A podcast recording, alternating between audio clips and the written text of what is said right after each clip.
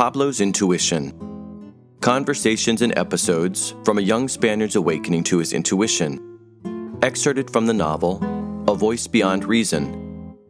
Written and narrated by Matthew Felix.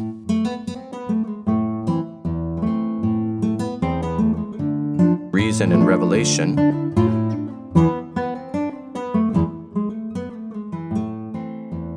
Victor was sitting outside when he heard the telltale sound of his young friend's motorcycle. Setting down the sheet of paper he'd been reading, he secured the entire pile with the colorful tile fragment he used as a paperweight, lest the wind give in to the temptation to browse through its contents. Greetings were exchanged while Pablo took a seat, and Victor went inside to put on some coffee. To pass the time of what would be only the briefest of waits, Pablo picked up the book he'd noticed on his first visit. Letting it open to wherever its pages might fall, he came upon a man with the most curious of names Averroes. The accompanying illustration depicted a striking figure with a majestic turban, well kept beard, and pensive, piercing gaze. So, in addition to your cave dwelling philosophers, you're interested in the greats of the Islamic Golden Age as well? The old man joked, catching him red handed. Who's Averroes? Pablo asked, the red now shooting from his hands to his face. The commentator, Victor enigmatically declared, setting down a tray with everything they would need once the coffee was ready. What do you mean? His commentaries on Aristotle, which, after being translated to Latin, were almost single handedly responsible for reintroducing Aristotle to the West. No small contribution, although in Islamic philosophy he's much better known for his defense of reason, specifically as espoused by Greek philosophy, which had long been of paramount importance to Islamic thinking. However, it had come under attack from an immensely influential predecessor, Al Ghazali. Al Ghazali argued that revelation trumped reason, which he considered of only limited worth in only specific circumstances. Averroes, on the other hand, who, interestingly enough, was from just down the road, from Cordoba, insisted reason did in fact have a very important place. He maintained that, rather than contradictory, reason and revelation were complementary, two means to the same end. Victor ducked back inside, returning with a silver cafetera whose full bodied, satisfying aroma filled the air even before Victor had filled Pablo's cup. Fascinating to think that the battle between reason and revelation, science and religion, if you like, has been waged for so long, since the ancient Greeks, if not longer, and that this very land was the setting for such an important chapter of that debate, home to such an influential figure, someone of such importance not only to East, but to West to Islam and Christianity alike. The battle's pretty much over now, though, don't you think? Pablo remarked, while Victor poured his coffee. The only people who go to church are the old folks, and technology moves so fast it's hard to keep up. No doubt about that, Victor readily allowed, pouring his own cup. But as far as the age old debate, I think it might be a little premature to declare reason the undisputed winner. Why do you say that? Because even today, our own personal experiences regularly force us beyond its boundaries. Reason comes up short. We continue to observe and experience, to feel, things for which we're unable to imagine, let alone deduce, any sort of rational explanation. Or when we do, those explanations just aren't good enough. Like when? Pablo wondered. A breeze billowing through the nearby trees, like a group of horsemen galloping around the bend of a trail. There's a perfect example. What? Pablo asked, looking around as though Victor had seen something he hadn't. Where? Right here, the old man gestured into the ostensible emptiness, taking childish delight in the irony. The wind. If your knowledge that it's caused by the difference in the density between two air masses prevents you from finding wonder in a gentle breeze, does it also stop you from being awestruck when it envelops you on the mountain top? When you feel its power, fearful that it might well carry you away?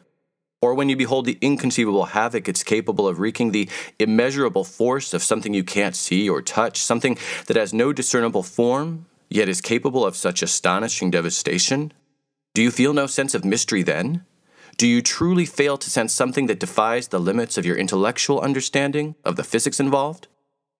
Pablo said nothing, listening as Victor continued. Then, of course, there's the miracle of birth, the glorious mystery of life itself, and its enigmatic corollary, death. Does your rational understanding of the biology of reproduction, of a sperm fertilizing an egg, take anything away from the indescribably profound moment in which you bear witness to another human being coming into the world?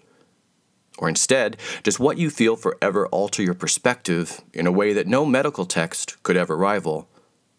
On the other end of the journey, when you lose someone you love, are you satisfied with the physiological explanation that, regardless of whatever complications may have led up to the final moment, their heart simply stopped beating?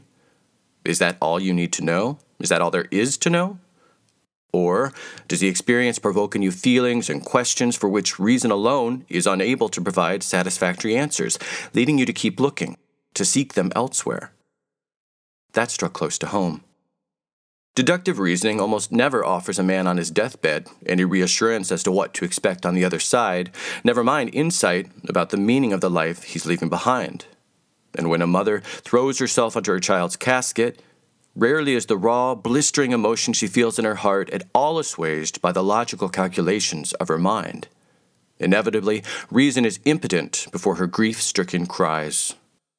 Again, Pablo couldn't help but think about when his father died remembering how many times in desperation he had asked why, over and over again. Coming up empty handed each time, he never found any sort of explanation that might somehow make his father's untimely demise make even the slightest bit of sense. And what about love? Victor laughed, visibly pleased with what he considered perhaps the best example yet. Science tells us that falling in love is a chemical reaction in the brain. Socrates and Plato call it a mental disorder. And while the latter is undeniably harder to dispute than the former, he laughed more heartily still. It certainly seems to me that reducing love to mere physiological processes is a poignant example of reason failing to grasp, its inability to grasp, the breadth and depth of an integral part of the human experience. But there probably are chemical reactions going on when you're in love, Pablo proposed, unable to see why Victor might not find the idea credible. Of course there are, the old man allowed with no hesitation. Lots of them, probably more than we even know. For that matter, not just in your brain. From head to toe, the juices are flowing. No doubt about it. But that's not the point. The point is that there's so much more to love than those physiological processes, that the recognition of physiological corollaries to an experience does not inherently represent the totality of that experience. Neither does it negate other dimensions on which we might not have as firm a grasp.